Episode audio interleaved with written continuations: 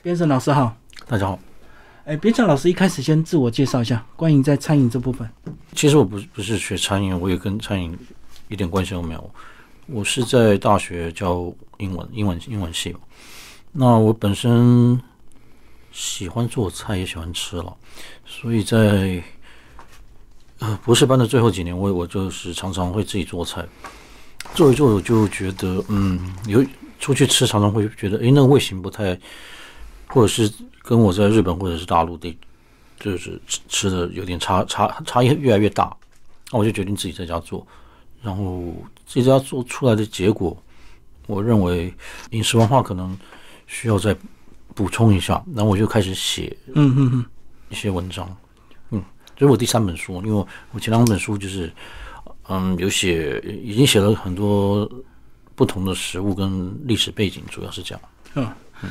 你说你喜欢自己做，是因为早期在念书的时候在国外，所以常常自己动手做吗？没有没有没有，我在国外只有高一，那我自己做就是在只纯粹只是因为我想吃到的味道在台湾很难找。嗯，跟家庭关系有有吗？就是有有父母亲的一些影响吗？或者是父母亲没有吃到什么味道？哦，因为我我是青岛人，我们家是青岛人，所以就是从小。嗯，都是吃山东菜。我大概，那我我母亲是高雄人了，但是其实如果住在台北的家爷爷家的话，我其实都是吃山东菜长大的。那那个味道越来越少。以前台北还有一些鲁菜馆子，现在完全没有。嗯嗯。那我就想吃这个味道。另外也是我常去，呃，我从小就常去日本那也也是因为很多日本料理的味道台湾都变质了，所所以我一开始其实是做的是日本料理。嗯，后来才想到，哎，小时候的味道我也来做。然后后我也喜欢川菜，我在重重庆吃的味道，台湾的也不是不见得都那么地道，所以我就自己做。因为讲究，只好自己做，是不是？我我我我希望能够吃到那那个味道。嗯，可是很多味道会变化，必然有它的这个原因啊。那很多这都是为了配合当地人或台湾人的一些口味，才会进行一些改良。你觉得这样好吗？每个国家都会啊，那看你怎怎么看。像其实大城市的话，像东京、香港，他们就不见得会改变味道。像像很多，比如说陈麻婆好了，麻婆豆腐的创始店，他在日本开了很多分店。嗯，那我去吃都是。跟大陆味道一样，那它会有一种中华料理店是日本人喜欢吃的，不是不是喜欢吃的，应该说习惯的麻婆豆腐的味道。所以我觉得有两个层面了，一个就是当地人当然有有当地人的味道，但是你也不能让当地人只知道被改过的味道。那其实我这一阵子发现，这些年发现，我写书以后，有很多人都都很高兴，哎，有些店愿意改成正宗的味道，传统的味道就对对。嗯，所以其实两个应该都是并存的，对，因为因为有的人喜欢那样，有的人喜欢那样，那你不能说把所有的东西都改成同一个样子，那那那大家会不认得原来的东西，嗯，因为原来东西能够持续几百年，当然是有有有它的这个调味上的优异之处，嗯嗯，所以你平常的习惯除了自己煮，也会到处去找传统的味道，就对，我当然会找，但是越来越失望。嗯嗯，那那当然有找到的话，我都会很开心的介绍给大家，所以就会可能被被你写进书里，就对。呃，对对，嗯嗯嗯，所以你就针对台湾这些道地的美食或者是小吃，去寻找它的这个传统味道或传统的老店。我能想到的就把它记下来，如果吃过觉得好的，那我就会在我的脸书上介绍给大家了。我我其实，在写一开始写饮食。饮食文化文章的时候，我完全不怕我吃过什么东西，因为我觉得这会让人家觉得，呃，我不想让人家觉得我在介绍餐厅，我从来就不想介绍任何餐厅，尤其是我吃的。你是怕有叶配的嫌疑，就对？没有没有没有没有，怕被误会？不不不，绝对不可能有叶配，因为也不会有这种嫌疑，因为我我我吃的店大概一一年才介绍几家吧。嗯嗯嗯，是是，可是你。走这条路会不会有些同学或者是老师觉得你有点不务正业？因为其实你本科算是英美语的这个博士，没有人知道学校，有有些人知道是因为我说的书，他们他们看到才知道。那个，但是我自己在学校我也不会讲，我写这些书我做这些研究。但是如果他们看到，可能会像英文系的主任去去去前年就有叫我到学校演演演讲，给英文系的学生演讲，但是我不是演讲英国文学，我是演讲日本料理，我演讲寿司。所以这是你这个呃业余的兴趣，就对，然后意外变成专家。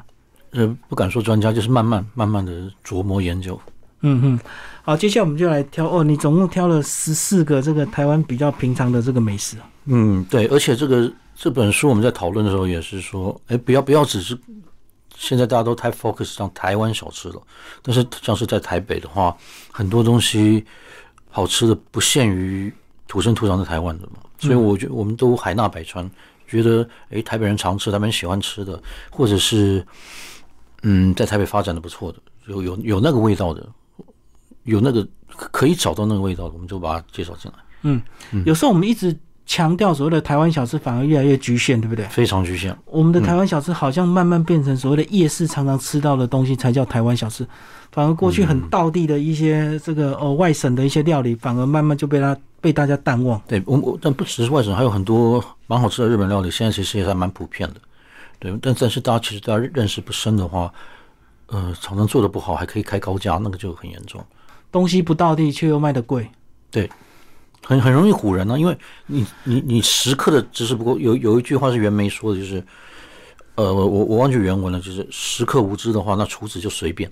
嗯哼哼，对，那那你如果挑剔的时刻什么都懂，你这个菜一上来我就知道有问题，那我想厨子也不敢随意随意做菜了，也会、也也会更钻研自己。你看，你像我们各行各业都一样，下班以后有有有很认真继续锻炼自己的，有有人下班以后就赌博喝酒的。嗯嗯，那你你可以想想看，你去吃东西的那家餐厅的厨子是什么样的人，或者是你会不会不会给他一个什么样的一个警惕？比如说教书也是这样，如果每班上每个学员都很很用功的话，我备课备的也是战战兢兢，老师就不敢随便教随便，对对对对。一样。所以如果我们客人会挑嘴的话，厨子或者是老板就不敢随便。对，不只是挑嘴，还要知道，哎，这道菜来龙去脉的话，哎，你这个东西乱做一通来给我，我一看就知道，哎，这不不这哪能叫麻婆豆腐啊？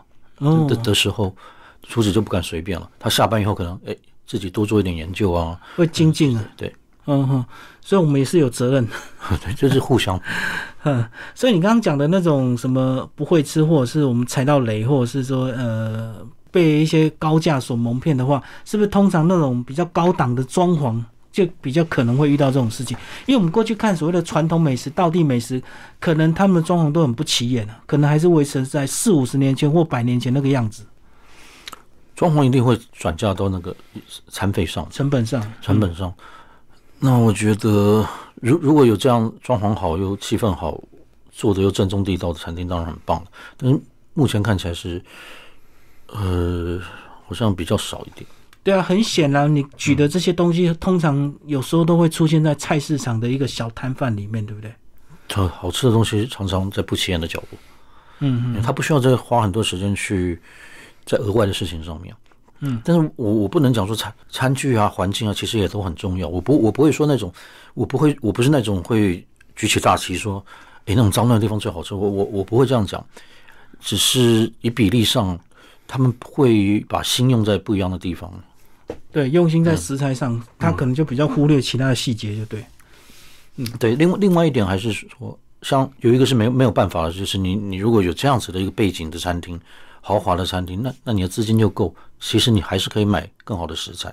所以我，我觉得就是一个良心哦，因为我我知道有些店的食材是这样子，我我们我们通常都会听到有些店这个食材定定价是这样，结果他一一个套餐可能卖八千一万的，嗯哼，对，那个是超超过太多，赚的太多。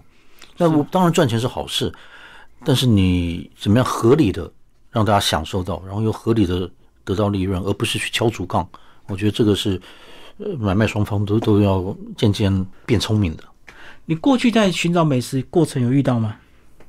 敲竹，我觉得敲竹杠多了，多了。因为你会去特别去挑一些特色料理，就对，通常都会有特色特别的价钱。呃，主要主要是因为做不到位，又收那么高价，这是很严重的，或者是食材不够好，然后你开那个刀价，以以寿司而言最容易灌水。嗯那寿寿司因为很多人觉会觉得食材好就好，其实寿司是一个食材的进货价最黑暗的一一一一一一种饮食行业了。呃然后它定价也最暧昧。嗯哼，为什么暧昧？因为现在流行的是 omakase 嘛，就是以主厨的心给你开什么就给你无菜单料理是吧？对无菜单，所以这个就是很暧昧的定价了。他他给你多少，你你其其实不知道背后食材，他他当然会把食材啊产地，现在很流行把产地拿个牌牌子给你看，对，那那当然了，那那我那我我不太知道会不会有人像我一样，一个产地去查进价什么的，应该是不会，比较少人会这样。另外一个暧昧的是刀工跟捏工，这个很难去量化，嗯，所以无法量化，你只能用自己的经验。对，对，所以所以这个也是定价的，是呃，马我马卡斯定价暧昧之处，所以这个就是比较比较容易让某些餐厅过度的膨胀自己的价钱。那我我相信有些有些听众知道哪些餐厅，心里有底了。那那大家他们要做生意，我也不好意思说出来，那大家有底就好。所以重点是大家还是要多看书，多吸收，就对。经验多吃多，不只不只是吃，就是知道它应该是怎么样才是个好的宫保鸡丁、麻婆豆腐、寿司这样。嗯，所以你这本书就是把很多我们常常台湾比较道地的一些美食啊，去把它的典故考究出来，包括它到底什么时候进来台湾。哇，你这个背后这个考证的功夫非常的扎实，嗯真的是把这个美食当做学问在研究。对，我是希望这样子。我一开始写文章就是希望这样做。我觉得我自认为有点台湾有点缺乏这一方面的东西，而且不只是台湾。那我我在找资料的时候会发现，欧美文化我们为什么要学习西方文化，就是因为他们真的资料太多了。你去找法国菜的资料，真的是满坑满谷，包括日本日本日本料理的资料，大概我我只怕太多，不怕太少。可你是你在找台菜啊，或者是是做呃八大菜系的资料。很不止没有很很没系统化，而且各说各话。各说各话的原因，可能是因为当初的人都不大不太把它当一回事。那当然，大陆很多中菜的传统资料还是比台湾多的啦。嗯嗯，那台菜的话，就是嗯，没有这样的过多的记录，有的是日本时代由日本人写下来的，或者是像是有有一些人的日记，嗯，呃。日本时代的日日记，日据时代日记被人家参考来说，哎，那时候有这个东西吃，哎，哦，那个时候原来就有这个吃了。那那个就是要用这种比较类似新历史主义的角度去看，就是不能用真，就是没有真正的历史文件，你要从人家的日记啊，用人家的拼凑起拼来，拼凑起来，对，对，它不完整。对，嗯嗯嗯。所以你这样子对很多网红拍一些很美的照片，就来推荐美食，你一定有想法，对不对？因为有时候我们都会被那个照片所影响。反而不知道这个东西背后。我对他们不会有想法，因为我不会看任何他们的 的的的。我觉得拍照片就是不同的范围，不是不同的范围。那他们可以好好当摄影师。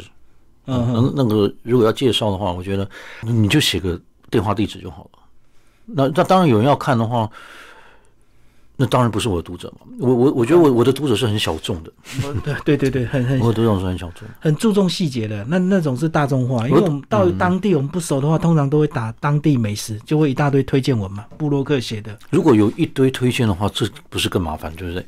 因为你不知道相信谁，那不知道相信谁的时候，就会出现另外一个问题，就是说商家买布洛克嘛，对，没错，这很，平这个就是这个就是最大问题。我可以教大家一个很简单可以判别那间店才买布洛克，就是你只要同一个时间，大概有超过五个人介绍同一家餐厅，你就先别去吃了，同一个时间点，就表示说他那个时候是同时发出去的对。对啊。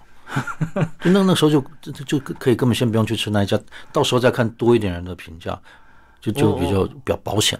用时间来判断，如果同时间很多人发布的话，就表示说他这个老板是同时间买了很多布洛克帮他写推荐文，对，因为他那个钱也会加在那个对，也是它的成本呢。嗯嗯有一个布洛克两万啊，就加到菜里面，反正也是有人会去吃嘛，因为有人介绍以后就有人排队定位啊，他还是反正。也是有人爱看照片，就对。那爱看文字的，就是你比较小众的这个粉丝啊。对，而且这个叫什么？原没说耳餐呢、我们现在是眼餐了、哎，对对对对对，而且大家都在拼照片修图技巧啊。对，那个 东西好不好吃已经不重要，其实修的好的话，就看起来很好吃。嗯，而且他吃了花那么多钱，也不会说不好吃，只有有少数的人会说，但是花了大钱的人通常不会不会太批评他。我懂你的意思。如果消费者真的慕名而去吃了之后，他也不想被人家当冤大头，所以他他就会说当当然当然会有人很生气啊，但是很多人会觉得就是从众。算了，就就就就好了，我都花那么多钱。对，要不然人家就觉得你是个二百五。好，其实聊了蛮多这个心态啊。那接下来我们就来具体聊一些内容，好不好？好啊，呃，老师有没有特别想要介绍的这个台式的一些料理？我是从切仔面开始的，哦，这个是平民小吃诶，而且是不是从低单价到比较贵的都有价钱好几个层次？嗯，切仔面呃每当然每一种餐饮都有了，那切仔面的层次这个价位高低比较没那么夸张。我们先把这个切仔面跟阳春面怎么区分，好吧？嗯，很多人一定会觉得有点好奇，就是是面使用面的不一样，阳春面好像都白面，对，阳春面是白面啊，而且切仔面是油面。对阳春对切仔面是油面，阳春面是白面。汤底的话就看各家不一样，切仔面自己也不一样，而阳春面本身是江南的面面食嘛，嗯。所以它其实也没什么配料了，嗯嗯，最最最简单的阳春面，所以就是汤头好就好，对。啊汤头最重要。汤。头猪油。嗯嗯，那切仔面，哎，你还讲到杜小月，那我因为我们会把它，我我我们在研究这本书的时候，把它放在这种，然后把担担面跟蛋仔面跟切仔面放在一起，其实是我们跟跟总编辑讨论出来的结果嘛。嗯，对，那他觉得这样蛮有意思的。它也是有连贯性的，很类似的东西他。这这次这本书前不比较前半部分，其实呃，我们跟编辑讨论的比较多了，就是我、我可能会跟着他们的想法走，嗯嗯嗯，就所以把这个加进来，让大家可以，主要是因为，嗯、不要让大家呃比较比较分得清楚啊，是它本身的呃切仔面的组成是什么，蛋仔面的组成是什么，担担面的组成又是什么？那他们各自的历史背景不太一样，他们的调味、他们的面是各自是什么样子的？嗯嗯其实里面我一开始看的蛮细，就是那个切仔面的黄面它是熟面，嗯，哎，所以它下水可以快一点。对，对，这样就就就是为了快。那个时候就，呃，切仔面的就是要吃得快，切仔面的源头在台新北市的泸州，就是因为那那个时候，呃，突然来了很多，呃呃，台湾在工业急速工业化的时那一个段时代，出现很多从南部来的，那很多南部来聚集在，包括三重跟泸州的那边有工业区嘛，嗯嗯，那他他们很需要迅速的补补充，对，所以所以就很快的让他们吃饱。其实跟日本拉面的起源也差不多了。可是日日本拉面不是比较有嚼劲，它要煮比较久嘛？没有要要看各地，像鱼市场的日本拉面就很细，嗯哼，它呃像像那个呃博多拉面，它有有一派是从长滨拉面来，长滨那是福冈的那个鱼市场，那有一个说法叫剃玉，就是你可以加面的那个、那种做法，那个就是因为它要用很细的面，然后迅速的让鱼市场的人吃饱，但是呢，很细的面又又又不能一次下太多，因为会坨。会烂会乱掉，所以就发明了替玉，就是说呃可以免费加面，会免费加面这样。嗯嗯嗯，所以要煮得快，吃得快，对啊翻桌率。对我我，然后我我我一碗吃不够，又想要吃有嚼劲的，嗯、那你再再给我再回下一个。后来又讲到猪啊，猪的内脏原来分的这么详细，而且你讲到不是什么内脏都可以做欧贝芡，哎，你还讲到什么大肠、小肠啊，什么都有都有，四神汤，四神汤我超爱喝的。嗯，就像有一些是读者给我的灵感了、就是说像黑白切这篇，就是有一个读者给我灵感，他他就是想知道，我有时候写一写说，哎，还有什么没写过？那他刚好有个读者这样子说，他想知道这些，他想问，他问你就帮他对去找资料。对，然后我就把它整理起来。而且我觉得不只是黑白切，我在想写黑白切之前，我要写内脏，其实为了要写日本烧肉啊。我觉得日日本烧肉，因为日本烧肉的起源是吃内脏嘛，不是吃肉，所以呃，我我我想要让大家跟我自己更熟。比如说你点的时候，有有没有发现去有的时候去烧肉店，他告诉你这个部位是是这个部位，然后用用日文跟你讲，讲了半天听得很糊涂。然后有有些部位我们不常吃，我们顶多比不知道主持人会不会喜欢去烧肉店吃内脏，会点哪些呢？台湾人大概点大肠、小肠、猪舌，还有什么？好像就这样。对啊，对，能够烤的好像但是其实还有像牛有四个味带，日本人都吃嘛。那像我这像如果你知道的话，喜欢喝啤酒的人可能就会点第一个味带，因为它比较脆。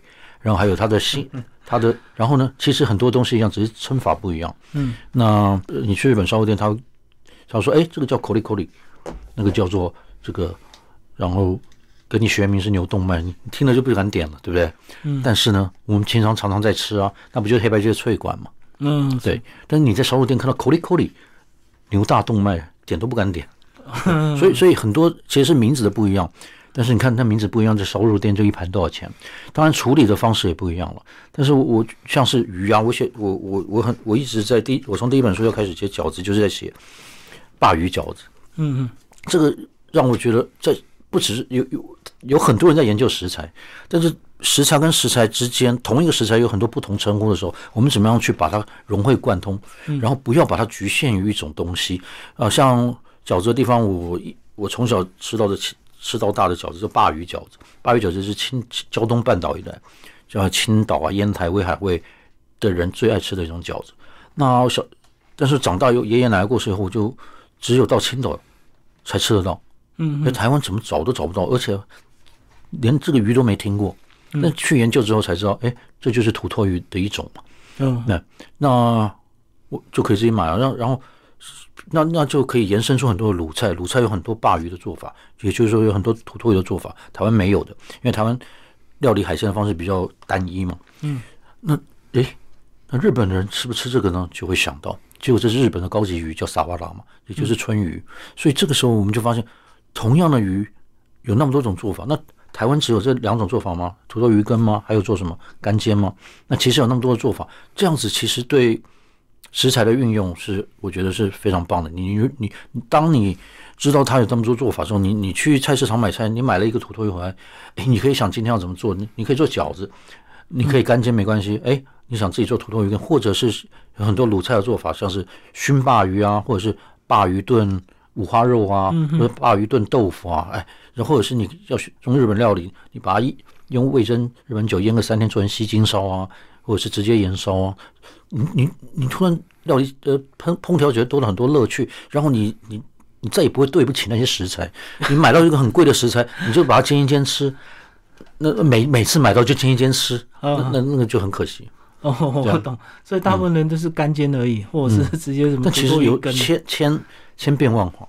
嗯，哎，其实你刚刚讲到饺子，我觉得是不是有一句俗谚讲说“好吃不过饺子对，北方人都这样，”？为舒什么他们服过饺子。特别爱吃饺子？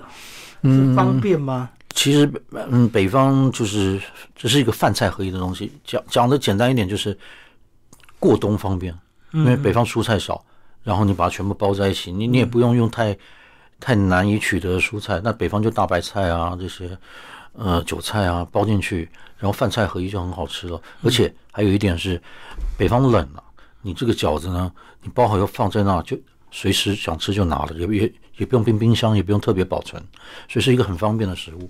哦，他们天然的冰箱就对对对。嗯，所以过冬的时候，传统以以前当然是这样是方便了，那现在当然没怎么样都没问题，嗯所以当然变化也越来越多了。像现在什么天津白饺园啊，还有这个青青岛的船歌鱼啊，这些饺子店的饺子馅儿大大概都有至少五十种以上。那白饺园当然是白大大大大白种，这个我这本书的大大概一半以上都都是饺子馅儿的那个菜单。嗯哼哼哼。那饺子好吃是不是真的要手工的？真的机器的有那么差吗？最好是手工，最好是手工。那个饺子皮的筋的筋道就不一样。那机机器的话，有的时候没办法的话，你就是看你怎么选面粉嘛。那那那这个就要看店家你怎么样选到类似手工做出来的嚼劲儿。对所以机器他们就是要你煮的快，对不对？方便，然后所以他们线就长而且要长期的皮薄，嗯，所以它会添加一些东西，然后这些可以长期保存，手工没办法。对啊，而且好像机器的比较容易煮破，是因为就皮薄的关系啊。嗯，对，皮皮薄，然后筋性不够，筋性不够，所以你你没办法去，因为它是大量生产，你没办法去掌握那个加水量，你也没办法按照天气来去调整它的这个精度，面面面面粉跟水的那个混合度。好，嗯，老师来帮我们介绍宫保鸡丁，我超爱吃的。宫保鸡丁，我们来看一下哦，要从哪里开始介绍呢？我我我我应宫保鸡丁它的根本就是要辣，是不是？麻辣。不是宫保鸡丁的味型叫小粒小胡辣小粒之味，嗯所以麻跟辣是很很次要的，嗯，哦，是是它真正的叫入口酸回口甜。要甜就。小荔枝味，就所谓的小荔枝味，就是吃起来有点像荔枝嘛。但是胡辣又是另外一个，就是胡辣的胡来自于花椒的胡胡香味，嗯所以你要把花椒煸到有点胡香味，对，然后再加上这个干辣椒的浅浅的辣味，所以辣味不重要，最重要是那个酸甜味。所以，我我我大概台北主要的川菜店的宫保鸡丁都吃过，我不太好意思说哪一家不好，但是大家可以去试试看。如果不是胡辣小荔枝味的，那个就是炒鸡丁而已。哦，哼哼，啊，那个辣椒一般人会不会吃？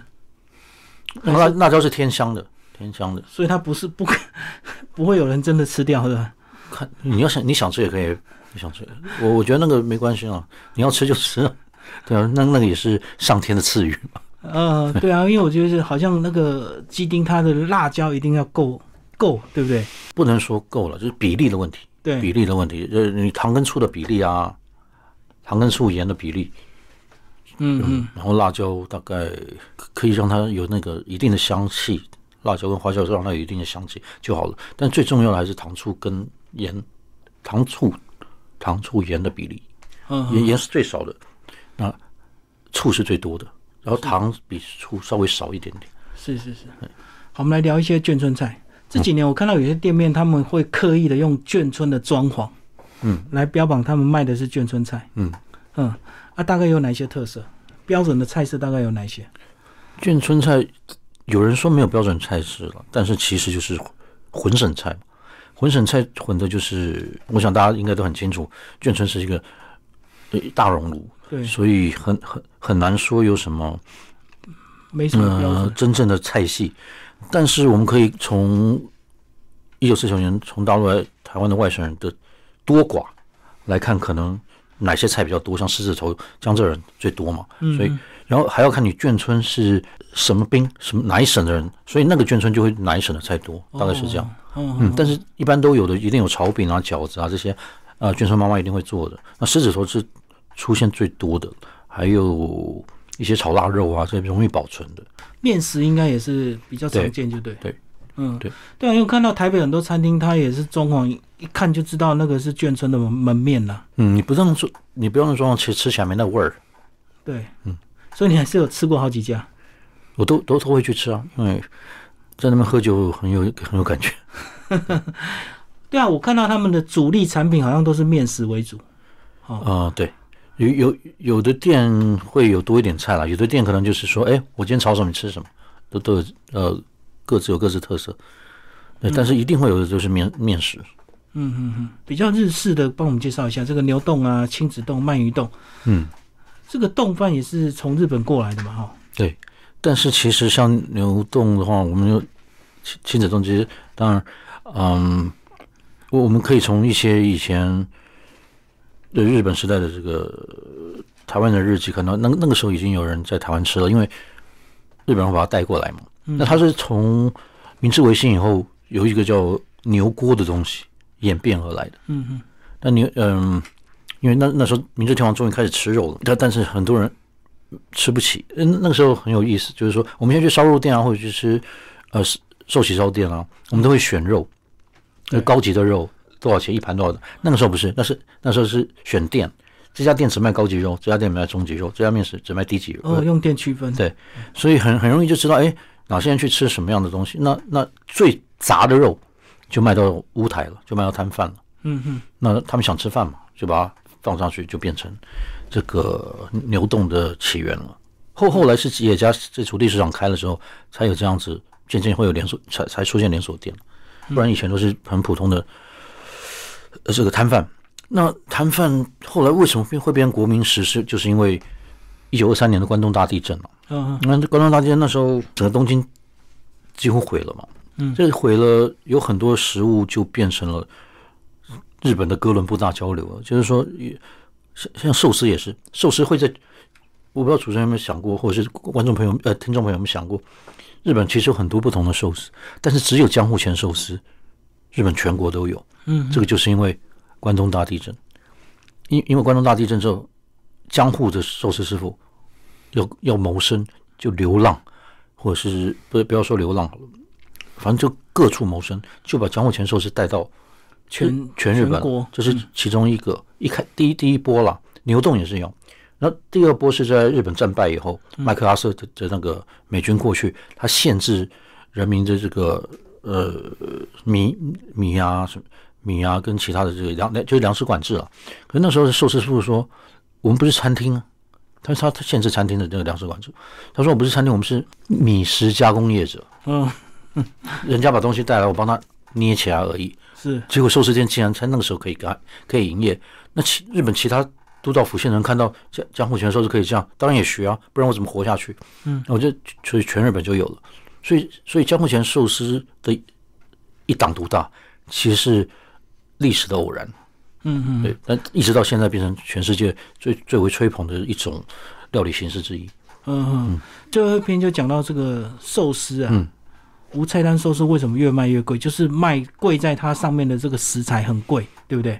对，呃，越来越贵的原因，第一个是从米其林进驻日本之后，呃，东东京之后，因为其实我小时候去，它的价钱还算合理，不要或者是我年轻的时候，大概一个人一万两万，很好的店，现在不不是三四万日元是吃不到这样的店了，那个就是因为米其林带动了观光客去吃，有一些老店名店，其实本来觉得观光客很麻烦。然后你要看店，有的有的店还是很讨厌观光客的，有的店是观光客不知道要去，那种店我最喜欢去了。嗯嗯我喜欢去的店，我我我去的店，如果是一些店寿司店，只有我一个台湾人的，我就会很很放心的吃。那我这几年去发现，整家店可能一排美国人啊、韩国人啊、台湾人，我就觉得这间店我可能不满意，结果真的就是不满意。嗯，对，那那会变得那么贵，主要就是第一个米其林造成了这些风潮，对他们不见得喜欢吃寿司，还造成了原来爱吃寿司的日本人的麻烦的困扰。但是他们愿意花很高的价钱吃最贵的食材，所以所以他们跟传统日本人不一样。传统日本人吃江户前食材，不见得会要求那么贵的，就是就江户前有老八样嘛，可能就是会点夸大啊、有尾鱼啊这些，不会特别要求贵的食材。但这些外国人来了之后，寿司店觉得有些寿司，尤其是有些年轻师傅也尝到甜头了。嗯嗯他们可能只是现现在东东京寿司店有一个台台台北好像也被影响，有一个很大的问题是，有些年轻师傅可能只做了三年七年，然后跟进货商很熟了之后，然后跟一些老客人很熟之后，就出来独立开业了，然后就就一个人三万四万，这种店真的就是都是都是外国人去，嗯嗯。而且还很难订。好，我们刚刚讲的是上面的食材，那其实那个米啊，那个醋米是不是也是有学问的？当然，当然，嗯就是是是这个是呃，有人说三分食材七分醋饭，有人说四分出来六分六分醋饭，嗯就是醋醋饭就是是呃醋加饭，其实在寿司的术语里面叫虾粒嘛，舍舍利嘛，因为他觉得米米跟舍利实际上非常的珍贵，是所以叫它舍利。它的重要性在于，应该说醋水跟米。那米的话就是不能用太黏的米，也不能用太大颗的米，像是台湾人很喜欢的月光米就绝对不能用。你要用谷米，谷米又不能太老，大概一年左右的，再混合新米，这样粘性比较够了。那醋的话，那传统都是用赤醋嘛，嗯然后后后来变成白醋，因为黄变米事件，黄便米事件可能大家可以在我上一本书找到，就就是有这种毒米事件。嗯那因为是颜色，他们就觉得不敢用那种赤醋，才变成白醋。但是白醋的氨基酸也就是纤维成分比不过赤醋，比比它太弱了。后来的发展就变成，哎，有些食材用赤醋，有些食材用白醋。我觉得这也是历史的偶然。就是哎，不见得每一种鱼类都适合用赤赤醋的醋饭啊，或者不不见得每一种鱼类都适合用白醋的醋饭。以以前人不知道，以前我我用白醋只是因为有黄变米事件，以前我用赤醋只是因为我只有赤醋。嗯我就传统就这样。哎，后来竟然哎，我发现我也可以用赤醋，同时也可以用白醋的醋饭，也就是说会变成两锅了。像像寿司漫画里面还有很夸张的，就是每一种不同的鱼都煮一个醋饭。其实老店是不会这样，比如说我用色素来调醋饭，饭切，我用白醋来调醋饭，但是呢，可能会有一些店会这样，我用昆布来煮，我用煎鱼呃昆布粗汁来煮，我用煎鱼粗汁来煮。那这个就看各店的讲究。所以当初会混醋也是为了保存嘛，对不对？最最早的寿司就是这样保存。那用醋已经是比较先进了，嗯用到醋以后就变成早寿司了。最早的最早的寿司就是回到寿司嘛，它要发酵至少两个月以上。那饭是不吃的，是是吃吃鱼。嗯那这样子，你会推荐大家吃回转寿司吗？如果以三十块一盘这样的一个价钱，吃得到好东西吗？